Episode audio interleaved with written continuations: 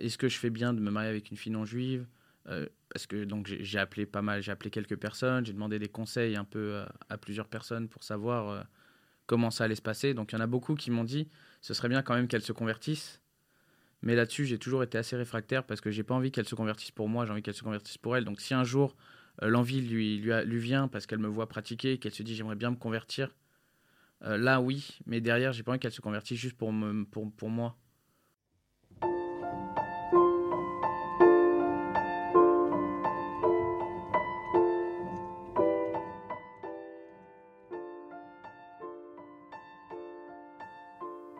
Bonjour, vous écoutez Amour Mixte, le nouveau podcast de Léa Taillet pour le lab de Ténoa sur les couples mixtes, sur les juifs qui aiment des non-juifs et sur les non-juifs qui aiment des juifs. En 2022, près de la moitié des juifs français sont en couple avec une personne non-juive.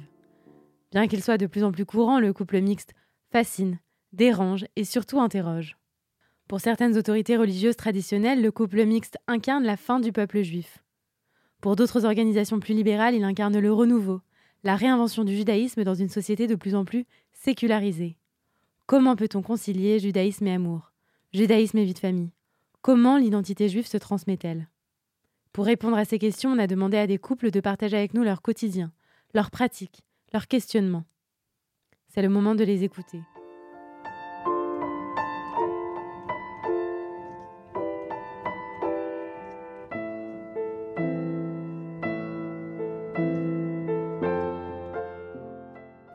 Thomas est mon cousin éloigné. Avant ce podcast, je ne le connaissais pas de façon aussi intime. Thomas a grandi dans la religion juive. Petit puis adolescent, il pratiquait de façon assidue et fréquentait la synagogue. Jeune adulte, il quitte le foyer familial et repense sa façon de voir le judaïsme. À ce moment-là, il rencontre Camille. Camille est catholique et croit que Jésus est le Fils de Dieu. Avec Thomas, elle rencontre le peuple juif et révise l'Ancien Testament. Sans obligation aucune, elle s'adapte à la pratique de Thomas. Au début de leur relation, Thomas se pose pas mal de questions. Comment faire pour ne pas sortir de la religion? Comment faire si mes enfants ne sont pas juifs? En ce moment, Thomas et Camille préparent leur mariage. Ils en parlent avec des paillettes dans les yeux. Moi, je suis né dans une famille euh, un peu mixte, on va dire. Mes deux parents sont juifs, mais ma mère était beaucoup plus pratiquante euh, que mon père. Donc on faisait tous les Shabbats, toutes les fêtes, euh, tous ensemble, y compris mon père. Hein. Mais ma mère travaillait dans une synagogue. Donc euh, j'ai vécu vraiment euh, toute mon enfance dans ce, dans, ce bain, euh, dans ce bain religieux.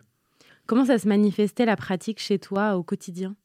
On va dire, sauf, j'ai jamais été chômeur Shabbat puisque j'étais toujours dans des écoles laïques. mais au quotidien, je mettais, enfin, à partir de 13 ans, hein, je mettais mes tefs tous les jours. on allait à la synagogue le vendredi soir, le samedi matin, le samedi soir. On faisait de la, on faisait de la chorale à la synagogue. Euh, donc on était vraiment très très proche de, bah, de tous les gens de la synagogue, euh, le Hazan, euh, l'officiant et un peu tout le monde. Donc c'était bah, vraiment une grande famille générale. Hein. on faisait tout, même en dehors de la vie de, même en dehors de la synagogue, on se revoyait, on allait manger ensemble. Et toi, Camille, est-ce que tu peux me raconter dans quel type de famille t'es née, dans quel type de famille t'as grandi, quelle était la tradition ou la religion, s'il y en avait une? Alors euh, moi je viens de la campagne et euh, en fait euh, j'ai toujours vu mon grand-père pratiquer, il a toujours été très très pratiquant chrétien catholique et en fait il a failli devenir prêtre mais il a rencontré ma grand-mère donc il n'est pas rentré dans les ordres. Donc je me rappelle de lui toujours le dimanche matin devant France 2 en train de réciter la messe en latin, tout ça. Donc ça m'a j'ai été curieuse un peu, je voulais je, voulais m'intéresser à ce qui l'intéressait. Donc, euh, euh, j'ai commencé à demander à aller au caté. Donc, j'ai fait le caté jusqu'à euh, jusqu'à ma profession de foi. Sinon, on n'allait pas à la messe tous les dimanches. on faisait pas, on n'a jamais fait le carême. après, je vais pas dire que ma vie religieuse a pris fin parce que ça, ne peut pas se dire, mais j'ai arrêté de pratiquer en tout cas à ce moment-là, quoi. Justement, toi, Thomas, tu t'es posé des questions en grandissant, en évoluant, et à un moment donné, tu as quitté euh, le foyer familial, tu as quitté euh, l'appartement euh, maternel. Et c'était dans le cadre de tes études, donc tu as quitté Paris pour aller vivre à Amiens. Est-ce que, en quittant justement Paris, ta pratique de la religion, ta pratique du judaïsme, elle a évolué? À Amiens, j'ai toujours gardé cette, cette particularité. J'étais le juif, le seul juif que tout le monde connaissait. Donc j'étais celui qui ne mangeait pas de viande, j'étais celui qui était, on va dire, différent et ça n'a pas fait de moi quelqu'un de, de non accepté.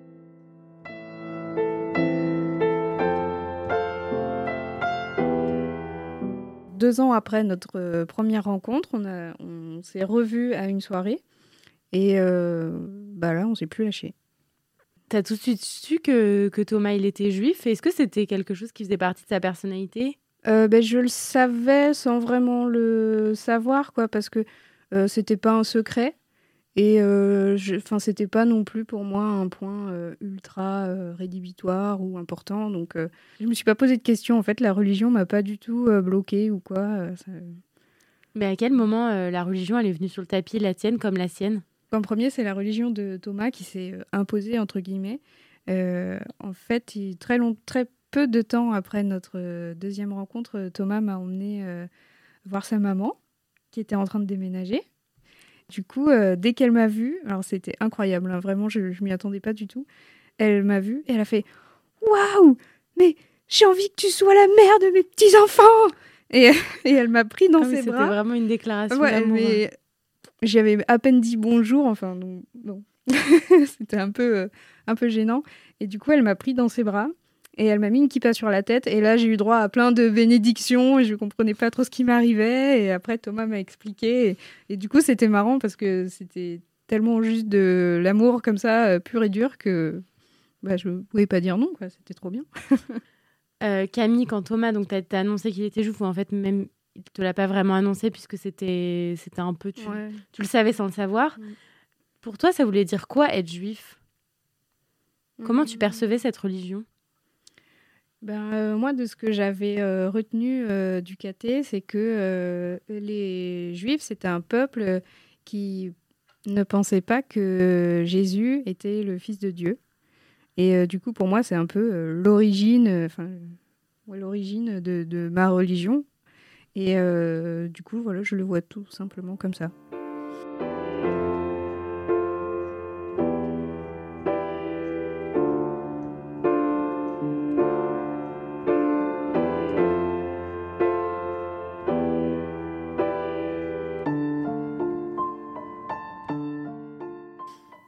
Chacun vous vous êtes présenté vos familles réciproques, donc vous avez raconté la rencontre avec la mère de Thomas.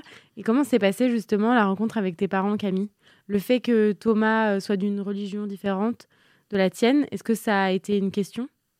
Euh, oui, Euh, parce que du coup, il fallait que je dise à mon père, qui est un bon campagnard, qui aime bien les bonnes choses de la campagne, que Thomas ne mangeait pas de cochon. Donc euh, au début, il était un peu ah mais quoi, va falloir que qu'on s'arrange et tout. euh. et puis euh, bon, ça ça pas posé plus de problèmes que ça, mais c'est vrai que, enfin, de pour moi en tout cas. Après, c'est vrai que dans ma famille.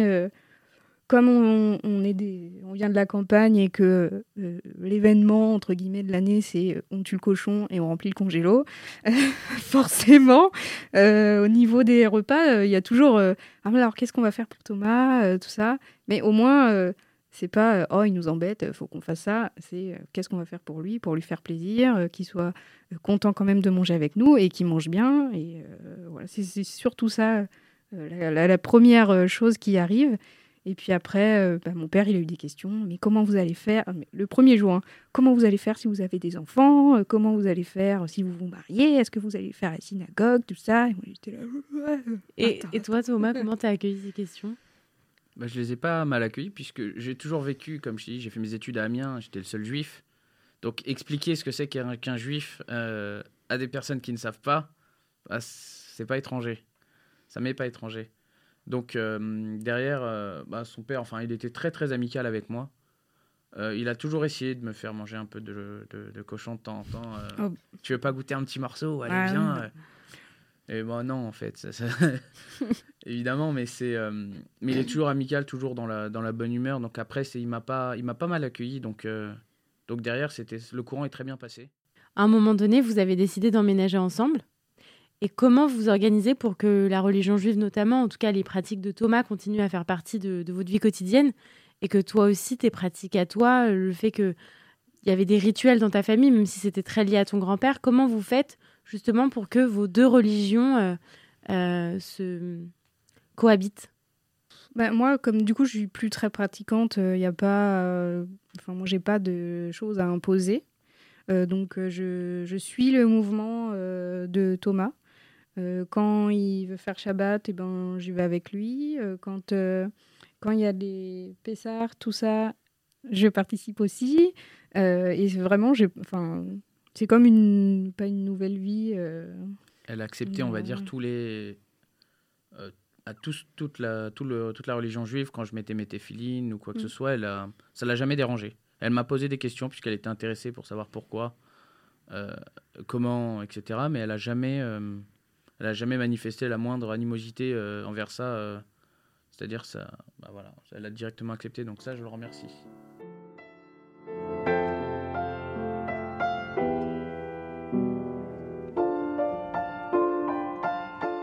mon père était plus réticent parce que Camille n'est pas juive et voulait pas perdre ce lien, cette euh, tradition, puisque la religion, c'est vraiment. Euh, bah, c'est de l'histoire. Et ça, c'est vraiment quelque chose qu'il ne voulait pas perdre. Après, euh, il a accepté Camille, puisque au final, on est heureux ensemble. Et qu'est-ce qu'un parent veut C'est le bonheur de ses enfants. Donc, s'il n'était pas prêt à accepter ça, dans tous les cas, c'était la même chose pour nous. Enfin, pour moi, du moins. Et puis surtout, je pense que euh, comme il a vu que je venais, que je participais de bon cœur et, euh, et qu'au final, je lui prenais pas son fils euh, pour l'emmener dans un monde totalement déluré, je pense que ça l'a rassuré de nous voir ensemble chez lui et de me voir participer à toutes les fêtes. Tu parles de ce désir de transmission de ton père notamment, qui passe aussi par toi.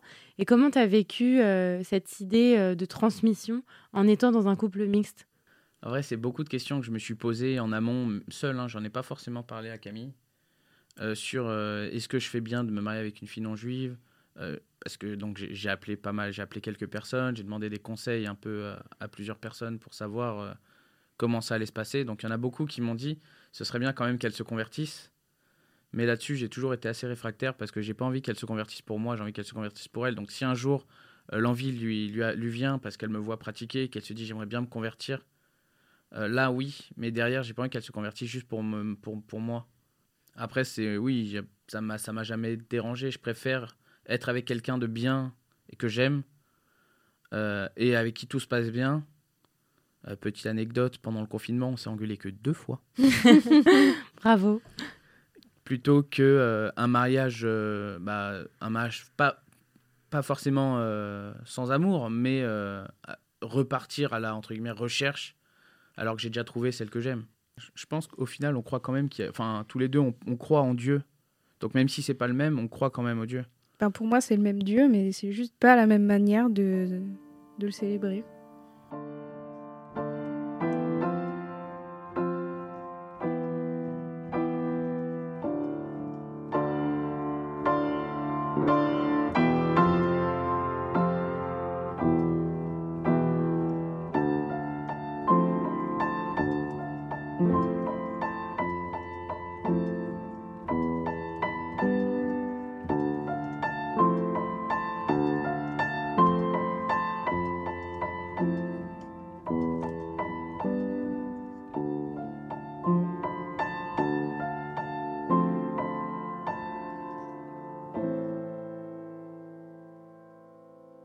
Merci à vous de nous avoir écoutés.